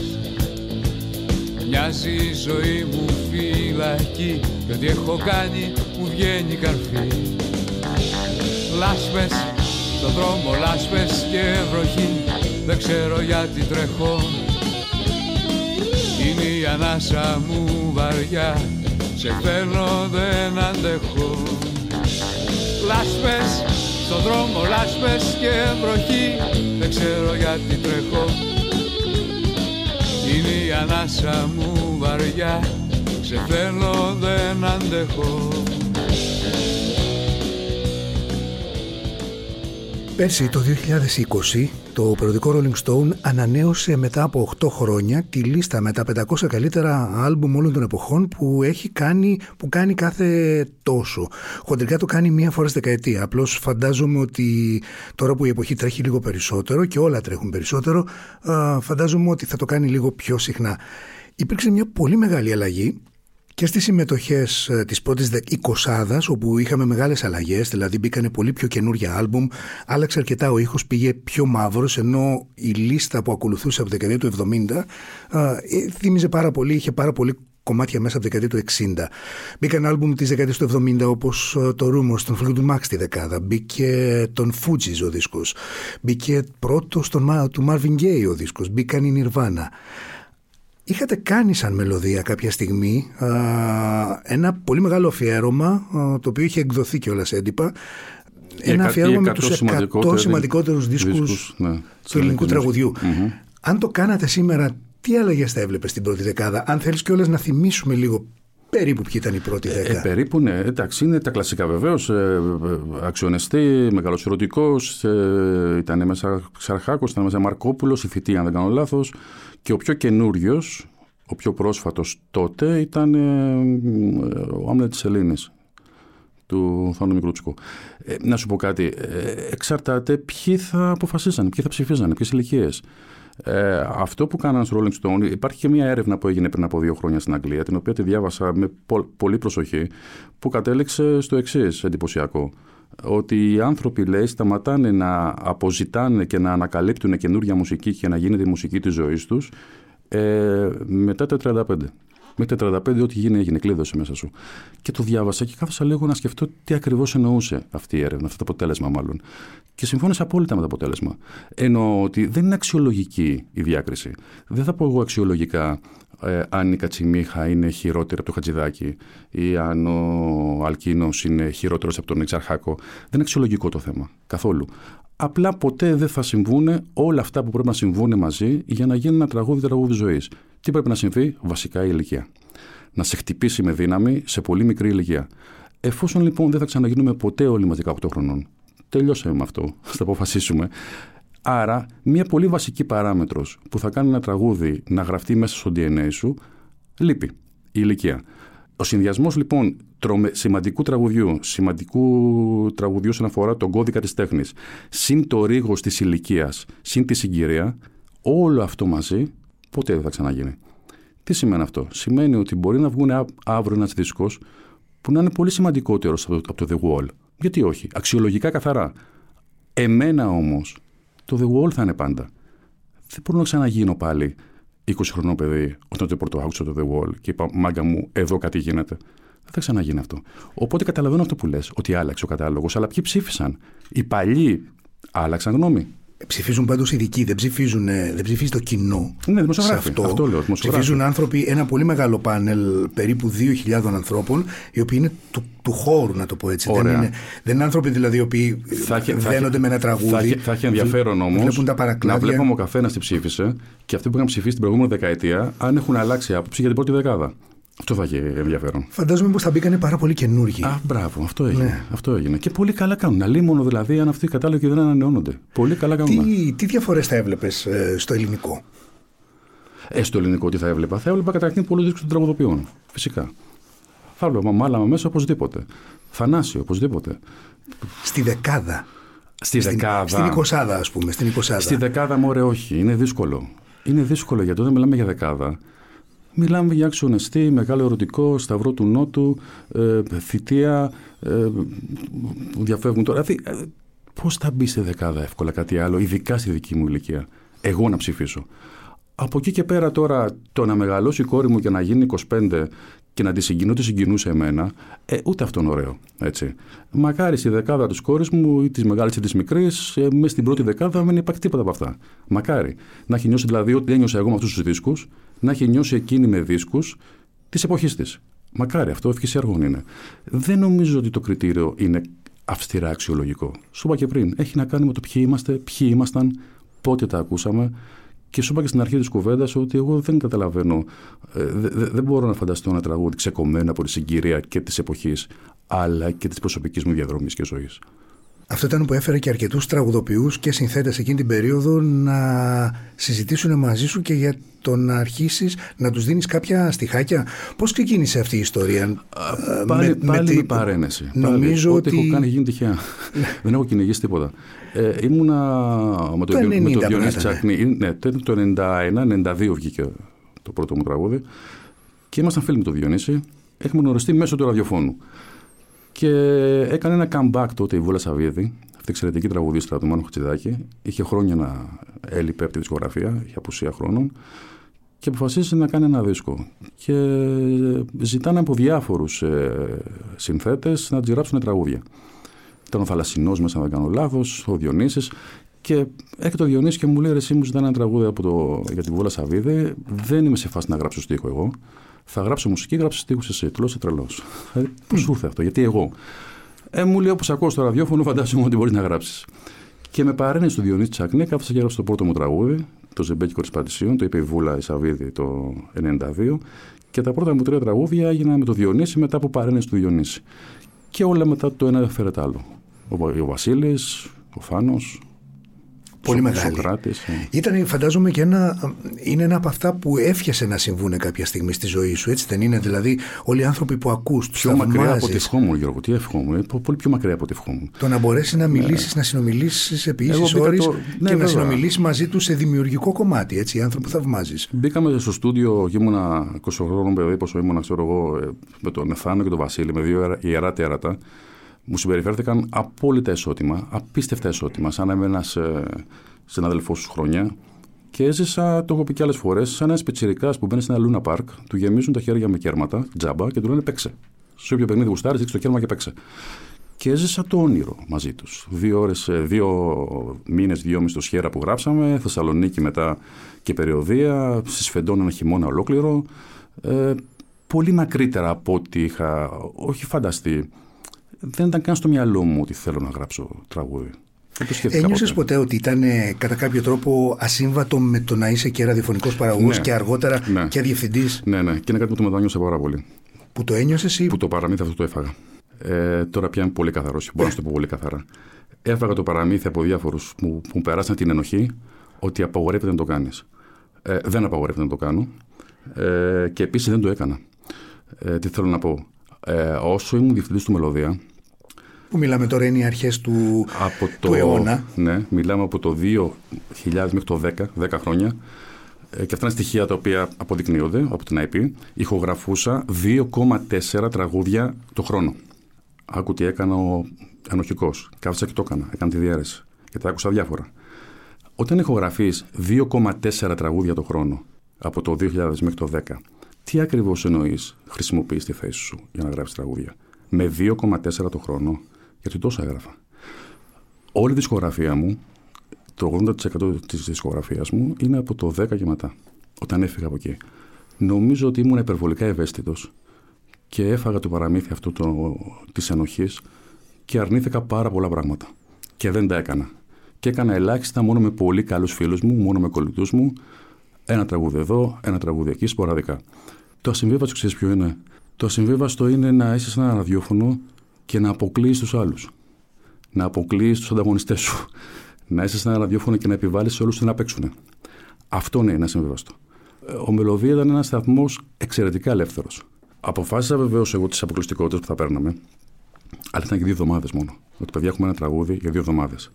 Μετά ο καθένας παίρνει το δίσκο και παίζει ό,τι γουστάρει. Γι' αυτό και μπήκανε δίσκοι που ο σταθμός μας έπαιζε έξι τραγούδια από το δίσκο. Εφτά τραγούδια της Χαρούλας, ξέρω εγώ, του Μάλαμα. Όχι μόνο ένα. Οπότε ο δίσκος ε, τον κάναμε γνωστό στον κόσμο, κάναμε όλο το κόνσεπτ και όλη την ιδέα που έχει στο μυαλό του καλλιτέχνης. Είχαμε απόλυτη ελευθερία. Από εκεί και πέρα, άμα δεν την ακούσεις, την ακούς. δεν είναι ό,τι και να κάνεις. Τι ήταν αυτό που σε προβλημάτιζε τόσο πολύ σε θέμα ηθικό; Το καταλαβαίνω γιατί είμαστε Ναι. γέννημα μιας κοντινής εποχής. Έχω πολύ μεγάλη ευαισθησία σε αυτό, ρε μωρέ. Ναι, ναι, στο θέμα της ηθικής. Από την ξέρεις, σκεφτόμουν. Σκεφτόμουν ότι ό,τι είχα κάνει στη ζωή μου μέχρι τότε, ε, γι' αυτό σου είπα η ενοχή, δεν μου το χάρισε κανένας. Το ότι έκανα στο ραδιόφωνο, δεν το κληρονόμησα από τον μπαμπά μου, δεν το κέρδισα στο λαχείο και δεν μου το χάρισε κανένας. Το έκανα με τα χεράκια μου, χωρίς να έχω καμία άκρη, ούτε γονείς, ούτε τίποτα. Και κάποια στιγμή σου λένε, ναι, μεγάλε, χρησιμοποιείς αυτό που έχεις φτιάξει μόνος σου για να προωθήσεις κάτι άλλο δικό σου. Και μετά από 10 χρόνια λέω, ναι, ακριβώς. αυτό που λες, πού είναι το λάθος; Ε, σου είπα, το λάθος θα είναι άμα χρησιμοποιήσεις αυτό ως εξουσία. Ότι εγώ θα σπρώξω τα δικά μου και θα θάψω τον άλλον. Αυτό είναι εντελώς ανήθικο και να μην σου πω στα όρια του ποινικού αδικήματος. Αλλά στο μελωδία δεν έγινε αυτό. Πιστεύεις ότι ε, παίξατε και πάρα πολλά δεύτερα τραγούδια; Ναι, ναι, ναι. ναι. ε, Ναι, για πες μου λίγο γι' αυτό. Δυστυχώς προωθήσαμε καλές προθέσεις και όχι καλά τραγούδια πολλές φορές. Αυτό είναι από τα λάθη του μελωδία. Ε, τόσο μέσα από τις εκπομπές, δηλαδή ναι, και στη ναι, δική σου ναι, εκπομπή. Ναι, βέβαια, και δική μου, φυσικά. φυσικά. Ε, θεωρούσαμε ότι είναι αρκετό το ήθος ενός ανθρώπου ε, είναι αρκετό για να προωθήσουμε την τέχνη του. Δεν κάνεις καλό σε κανέναν έτσι. Ούτε στον ίδιο, ούτε σε σένα, ούτε στον ακροατή σου. Ε, γιατί είναι τροκαθορισμός. Δηλαδή, αυτός δεν είναι δικός τους, δεν εννοώ της πίστας. Είναι πολύ ηθικό παιδί, πολύ καλό παιδί. Α πρόξουμε ό,τι έχει γράψει. Δεν τον βοηθήσαμε όμως, ούτε τον ίδιο, όταν έσπρωχνε τραγούδια καλών προθέσεων, αλλά όχι καλού αποτελέσματος. Παρ' αυτά, προτιμώ το ραδιόφωνο αυτό, αυτού του λάθους, από το ραδιόφωνο του αποκλεισμού, από το ραδιόφωνο που να μην παίζει τραγούδια που να μην είναι σουξέ και από το ραδιόφωνο που παίζει μόνο τα προφανή. Κάναμε λάθη, ε, όπως δεύτερο λάθος της έπαρσης. Αυτό το έχουν όλοι παραγωγή νομίζω στην ηλικία αυτή. Ναι. Θα σας μάθω μουσική μάγκες εγώ. Ε, Ιδιαίτερα εκείνης της περίοδου. Ακριβώς, με σηκωμένο δάχτυλο. Και κάποια στιγμή συνειδητοποίησα και λέω, παιδιά, το να παίζουμε τραγούδια στην εκπομπή μας, τα οποία ουδέποτε θα τα βάζαμε σπίτι μας, έχει κάτι δίθεν μέσα αυτό. Δηλαδή, κάποια στιγμή πρέπει να γίνεις λίγο πιο οικείος στον ακροατή.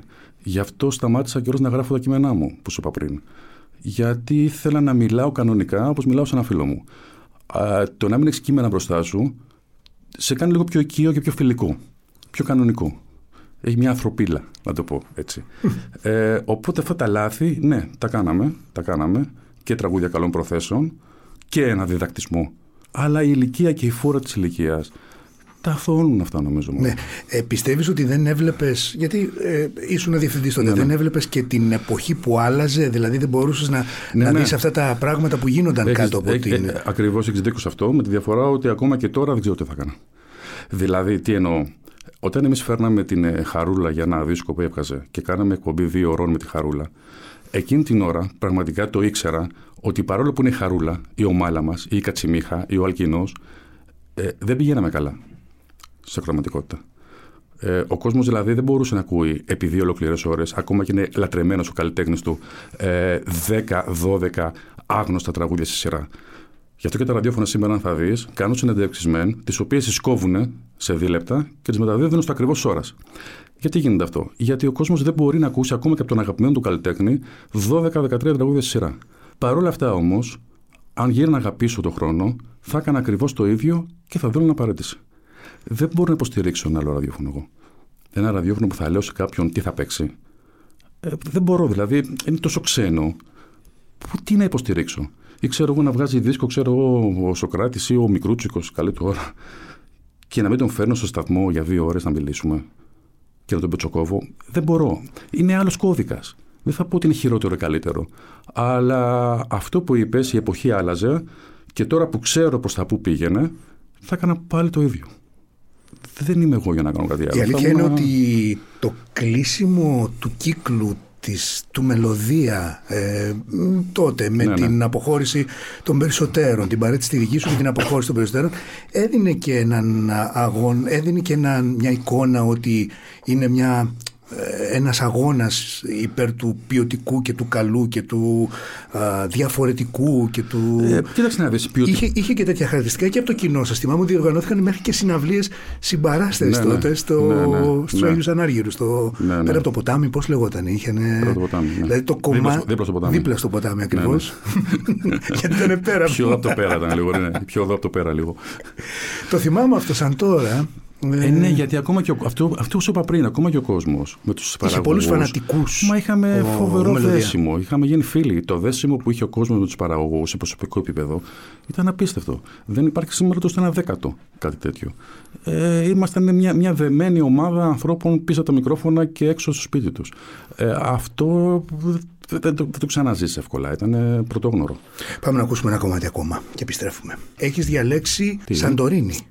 Τη Σαντορίνη την έχω διαλέξει για αυτό που είπες πριν, ότι με το Χάρη και τον Πάνο είχαμε έναν έτσι, ε, μια άτυπη συμφωνία μεταξύ μας. Ε, όταν βγάζανε ένα δίσκο θα τον παρουσιάζανε πρώτα σε μένα. Όπου για αν ήμουνα, δηλαδή και στο 902 και στο Μελωδία, ο κάθε δίσκος που βγάζανε πριν μεταδοθεί ερχόντουσαν στην εκπομπή, κουβεντιάζαμε και κάναμε την πρώτη μετάδοση. Και αυτό το τραγούδι είναι από το Απρίλη Ψεύτη, αν δεν κάνω λάθος, από εκείνο το δίσκο που του είχαμε κάνει πάλι την πρώτη μετάδοση στο σταθμό. Πολύ ωραία.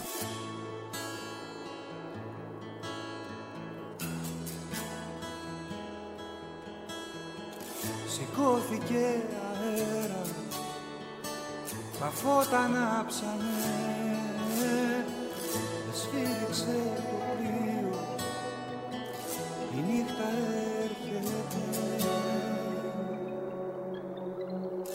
Σε δάση από αιώνες Μονάχη ταξιδεύεις Το άγριο φως λατρεύεις Σε δωμάτια λευκά.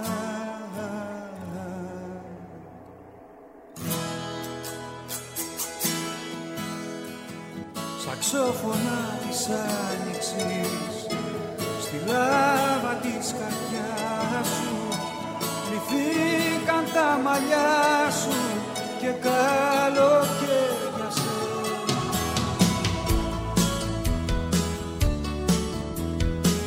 Το θαύμα έγινε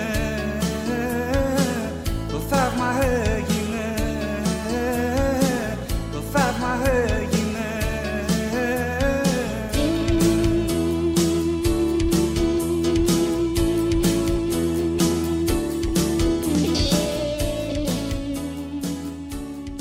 μια πολύ ξεχωριστή θέση στο ραδιόφωνο, η αλήθεια είναι αυτή. Ε, Δικαίως. Ε, ο λόγος σου ήταν πολύ ασυνήθιστος και τότε που βγήκε θα έλεγα ότι ακόμα και στο τελευταίο καιρό πάρα πολλοί κόσμος σε μιμήθηκε. Πολλά νέα παιδιά θέλανε να μιλάνε. Φαντάζομαι ότι θα έπαιρνες και πάρα πολλά α, demo στο ραδιόφωνο σαν διευθυντής από ένα σημείο και μετά, Ναι, φυσικά. τα οποία σου θυμίζαν Ναι, ναι. εσένα. Ναι, ναι. Πώς ήταν αυτό; Κάποιος είχε πει κάποτε, δεν θυμάμαι ποιος το είχε πει, ότι είναι μεγάλη ευλογία να υπάρχει στο ραδιόφωνο ένας Ιωάννου και μεγάλη κατάρα πολύ. Ε, Έξυπνος αυτός που το είπε και με μου- πολύ Και μου χιούμορ, είχε ε. μείνει αυτή η φράση. Ναι.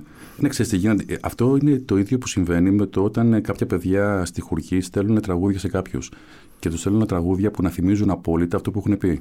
Θεωρώντας ότι θα τους κολακέψουν έτσι και ότι άμα αντιγράψουν μια επιτυχία τους, ε, το τραγούδι έχει πιο πολλές πιθανότητες να μελοποιηθεί από αυτούς. Τεράστιο λάθος. Ε, κάνεις αυτό που είναι να κάνεις και δεν μπορείς να είσαι πιστικός για πάρα πολύ καιρό ε, σε κάτι που δεν είσαι εσύ. Οπότε αυτά τα demo που λες μπορούσα να διακρίνω, να μυρίσω δηλαδή κάποιες φορές ότι ξέρεις ε, αυτό που έχεις κάνει τώρα εδώ ε, αν μου το κάνεις επί μία εβδομάδα σε ρί, θα είναι αστείο. Γιατί δεν υπάρχει χαρακτήρας προσωπικός. Υπάρχει κάτι το οποίο φαίνεται ότι ετεροκαθορίζεσαι. Υπήρχαν και άλλοι, ας πούμε θυμάμαι όταν άκουσα το, τον πιλότο του Χρήστου του Κορτσέλη από το 1984 που κατάλαβα ότι εδώ πέρα κάτι έχουμε. Έχουμε κάτι το οποίο είναι εντελώς δικό του και του ζήτησα να έρθει και ήρθε ο Χρήστος στον, ε, στο Μελωδία. Ε, κάποιες φορές το μυρίζεσαι αυτό, αν αυτό που ακούς είναι μια αντιγραφή ή από πίσω υπάρχει κάτι που μπορεί να πάει μακρύτερα. Ήθελα πάντα να. ε, Είναι η αίσθηση που έχει και εγώ ο ίδιος είναι ότι είσαι ένας άνθρωπος πολύ ποιοτικός και σοβαρός. Έχεις ένοχε απολαύσει το τραγούδι, να το πω απλά δηλαδή. Έχεις ένα top 10 με τραγούδια που θα θέλεις να χαλαστείς. Ε, Το κακό με μένα είναι ότι ακούω ακριβώς τα ίδια όταν είμαι καλά και όταν είμαι, χα- όταν είμαι χάλια. δεν έχω διαφορετικά. Όχι. Ε, οι κώδικές μου είναι πολύ συγκεκριμένοι. Ε, Σοβαρός δεν είμαι, όσο λες, καθόλου, αν ρωτήσεις τους φίλους μου. Ε, αλλά καλύτερα να σου βγει βέβαια το μάτι παρά το όνομα. Ναι. Ε, υπάρχουν τραγούδια βεβαίως. Θα ήθελα τρελά να έχω γράψει το, το Μα πού να πάω το Αδαμαντίδη. Τρελά όμως. Δηλαδή πάρα πολύ θα θέλω να το έχω δεν γράψει. νιώθεις το ότι έχουν και κομμάτι. μια σοφία αυτά τα λαϊκά Πώς δεν τραγούδια έχουνε, τα... πώς δεν της έχουνε; πίστας που λέμε, έτσι; Ε, Σοφία δεν ξέρω, αλλά ορισμένα από αυτά έχουν ένα καριαίο λαϊκό λόγο τον οποίο τον έχω ζηλέψει. Εγώ πάντα στη ζωή μου ήθελα να γράψω, όχι πάντα, μιλώ τώρα, τα τελευταία χρόνια. Θα ήθελα πολύ να γράψω ακαριαία λαϊκά ερωτικά τραγούδια. Ε, σε ένα πολύ απλό και οικείο κώδικα. Ε, το τραγούδι της πίστας δεν μου λέει τίποτα γιατί έχει και την ψεύτικη μουσική. Ε, δεν έχει καμία καταγωγή από πουθενά αυτή η μουσική. Δεν, δεν, δεν μπορώ να την ακούσω αυτή τη μελωδία και αυτές τι ανοκιστρώσει. Και επίσης δεν είναι ερωτικό τραγούδι, είναι ένα φτηνά αισθηματολογικό τραγούδι. Και τις δεκαετίες του 80 το τραγούδι πίστας, δηλαδή και τα τραγούδια που έλεγε ο, ο Διονυσίου και τα Α, τραγούδια που μπράβο. έλεγε η Πίτσα Παπαδοπούλου. Τώρα ανέφερες ένα όνομα πραγματικά που είναι για μένα. Γιατί πίστες ήταν εκεί; Ναι, ναι. Συνηθίζω να λέω ότι Ε, δεν θα πρέπει να κάνουμε, να ανάγουμε το προσωπικό μας, να αναγάγουμε το προσωπικό μας γούστο σε, κοινωνική, σε αντικειμενική αλήθεια. Εννοώντας τι, το προσωπικό μας γούστο είναι άλλο πράγμα και αντικειμενική αλήθεια είναι άλλο πράγμα. Και φέρνω πάντα παράδειγμα του Διονυσίου που ανέφερες. Όποιος πει ότι ο Διονυσίου δεν είναι ένας πολύ μεγάλος λαϊκός τραγουδιστής, είναι ένας μικρόψυχος άνθρωπος που δεν αγαπάει το λαϊκό τραγούδι. Πλην όμως, εμένα δεν με συγκίνησε ποτέ ο κώδικας του. Ο κώδικας του, παραλαμβάνω. Ε, Κατανοητή η έννοια. Δεν με συγκίνησε το με σκότωσε γιατί την αγαπούσα. Προτιμούσα τον ε, λαϊκό ερωτικό στίχο που τραγούδισε ο Βυθικότσι. Χίλιες φορές. Αλλά επαναλαμβάνω, αυτό είναι γούστο, όχι αντικειμενική αποτίμηση. Ένας τεράστιος τραγουδιστής, αντικειμενικά, τι να κάνουμε, ο Διονυσίου ήταν. Αλλά ο κώδικα του, τι να κάνουμε, την αλήθεια μου λέω, δεν με συγκίνησε ποτέ όσο ο κώδικας του, του Μπιθικότσι. Θα έλεγες ότι η γενιά μας ήταν και λίγο πολλωμένη στο κομμάτι του τραγουδιού; Ήταν πολλωμένη και... Όπως και στα υπόλοιπα, αλλά... Ναι, ναι, ναι. ναι. Γιατί το, το, το κληρονομήσαμε αυτό. Είμαστε μια όμορη γενιά με τη γενιά του Πολυτεχνείου. Κάναμε παρέα με τίκους ανθρώπους. Ε, το λέω, το λέω σαν Ναι, ναι, ναι, ναι, εννοώ, εντάξει. είχαμε φίλους εννοώ από αυτή τη γενιά. Ε, και επίσης ο διχασμός στην Ελλάδα είναι εθνικό άθλημα. Ε, ε, Και στα και αλλού στον κόσμο. Τόσο πολύ δεν νομίζω. Και ειδικά στη μουσική καλά. Έγινα, βγήκαν μαχαίρια. Να σου πω κάτι όμως. Δεν το θεωρώ παράλογο γιατί στην Ελλάδα είμαστε μια χώρα, η μοναδική χώρα, ευτυχώς δεν είμαστε Ελβετία, όπου σε μια τρομερά ταραγμένη ε, ιστορία. Σου θυμίζω ότι το, από το 1974 μέχρι σήμερα είναι η μεγαλύτερη και μοναδική τόσο μεγάλη ειρηνική περίοδος. Μέχρι το 1974 δεν υπήρχαν ποτέ 40 χρόνια ειρηνικής περίοδου. Ούτε 10 δεν υπήρχαν. Όταν λοιπόν υπάρχει μια χώρα που ζει τέτοιε συγκυρίες και τέτοιες πολλώσεις, η τέχνη της δεν μπορεί να μην παίρνει μέρος σε αυτό, να μην παίρνει θέση. Οπότε πήρε θέση και η τέχνη και συμπαρέσυρα και αυτούς που την ακούγανε στη θέση αυτή. Δεν το θέλω κα- καθόλου παράλογο. Αν με ρωτάς ότι αν θα ήθελα να μην είναι έτσι, τελικά θα ήθελα να μην είναι έτσι. Γιατί είμαι πολύ ενωτικός άνθρωπος μεγαλώνοντας και καθόλου διχαστικός. Αλλά δικαιολογώ απόλυτα το λόγο που έγινε. Φαίνεται και, στα Έπρεπε γρα... να γίνει. φαίνεται και στα γραπτά σου αυτά. Των τελευταίων Τα τελευταία χρόνων. χρόνων φαίνεται ότι Ναι, Γιώργο, Είσαι με- πια με- ένας με- άνθρωπος Με ο τρομάζει οποίος- πάρα πολύ πίσω από ένα πληκτρολόγιο να γράφει ο άλλος Θέλω να έχει αίμα. Τι λες, ρε φίλε μου, ξέρει τι σημαίνει αίμα; το αίμα, η μυρωδιά του αίματος δεν φεύγει από τα χέρια ούτε σε πέντε γενιές. Και αν πιστεύεις ότι το αίμα που θα χύσεις ε, αθωώνεται από το ότι έχεις δίκιο εντός ή εκτός εισαγωγικών, κάνεις μεγάλο λάθος. Δεν σε αθωώνει καθόλου το δίκιο σου για να χύσεις αίμα. Καθόλου.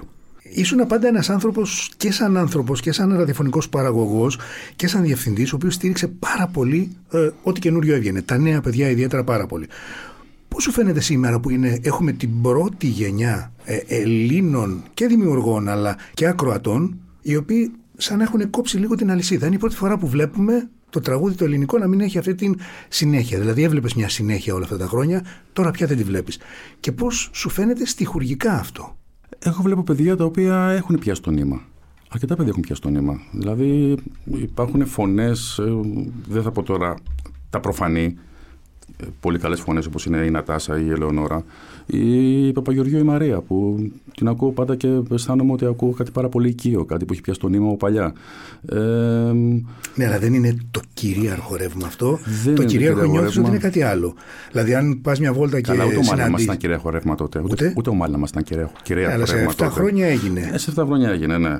Και μεγάλη βοήθεια βεβαίως. Γιατί αυτά τα παιδιά, νο- νομίζω ότι θα μου πεις ότι πώς αισθάνεσαι που βγαίνει η πρώτη γενιά που δεν έχει πρόσβαση στα μέσα ενημέρωσης.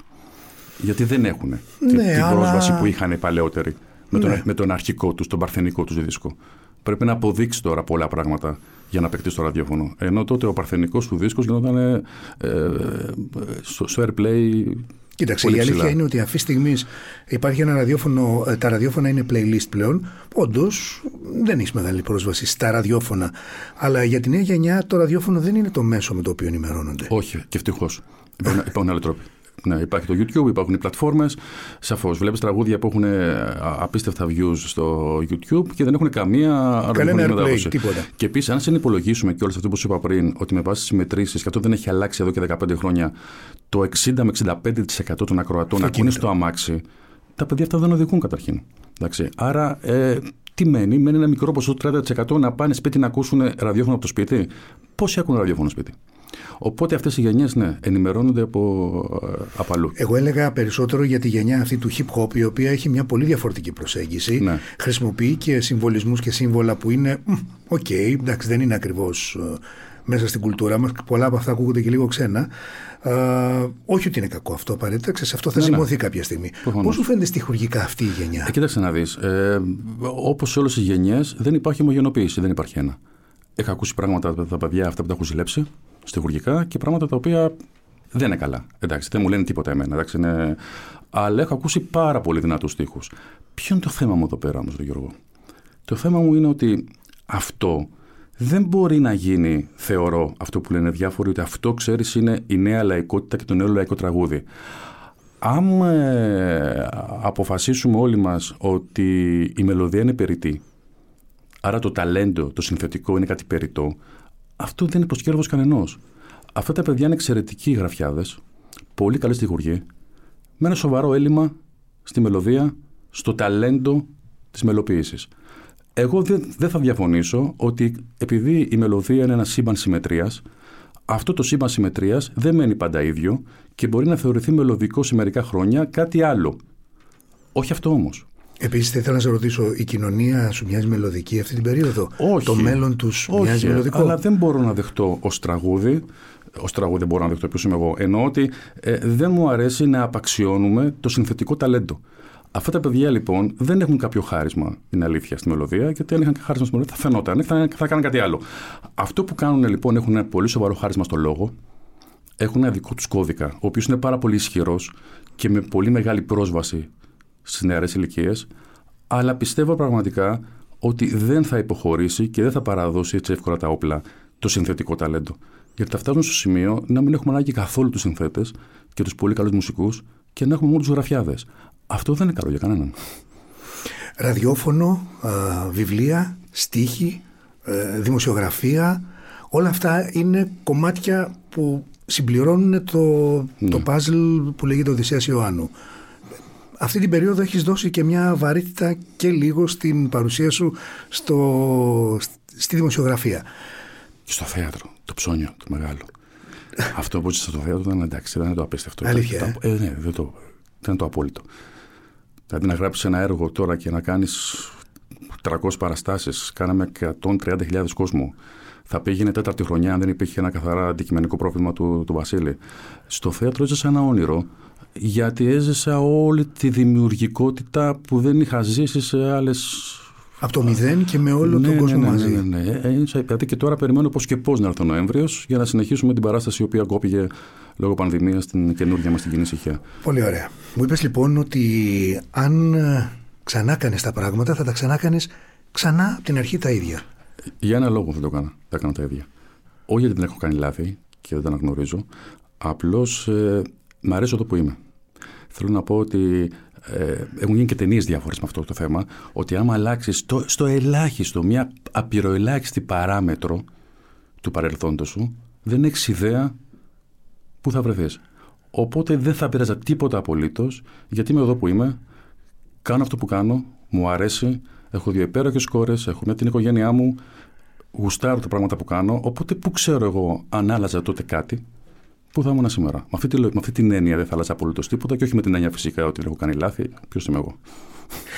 Και αν, ε, ε, αν χρησιμοποιήσεις λίγες λέξεις, δύο-τρεις λέξεις για να, περισχε- για να περιγράψεις τη σχέση σου με το ραδιόφωνο, ποιες θα ήταν αυτές; Μια πρόταση. Το ραδιόφωνο και το τραγούδι είναι το σπίτι μου. Βρήκα ένα σπίτι, ένα δεύτερο σπίτι. Ε, πραγματικά δεν ξέρω τι θα ήμουν χωρίς το ελληνικό τραγούδι και χωρίς το ραδιόφωνο. Είναι το δεύτερο σπίτι μου. Η η οικειότητα που αισθάνομαι όταν είμαι σπίτι μου ε, 7 χρονών με τους γονείς μου και τον αδελφό μου. Αυτό. Οδυσσέα Ιωάννου, σε ευχαριστώ πάρα πολύ για αυτή ευχαριστώ. την πολύ ωραία κουβέντα που είχαμε μαζί. Πραγματικά χάρηκα που Κι εγώ, κι εγώ, Γιώργο. βρεθήκαμε και Ναι, μικρόφωνο, ναι, ναι. μικρόφωνο. Πολύ ωραία λοιπόν, ευχαριστώ πάρα πολύ. Και εγώ ευχαριστώ. Για να μας ακούτε, ακολουθήστε τη σειρά podcast της LIFO Μέρες Ραδιοφώνου στο Spotify, στα Apple Podcasts και στα Google Podcasts. Είναι τα podcast της Lifeo.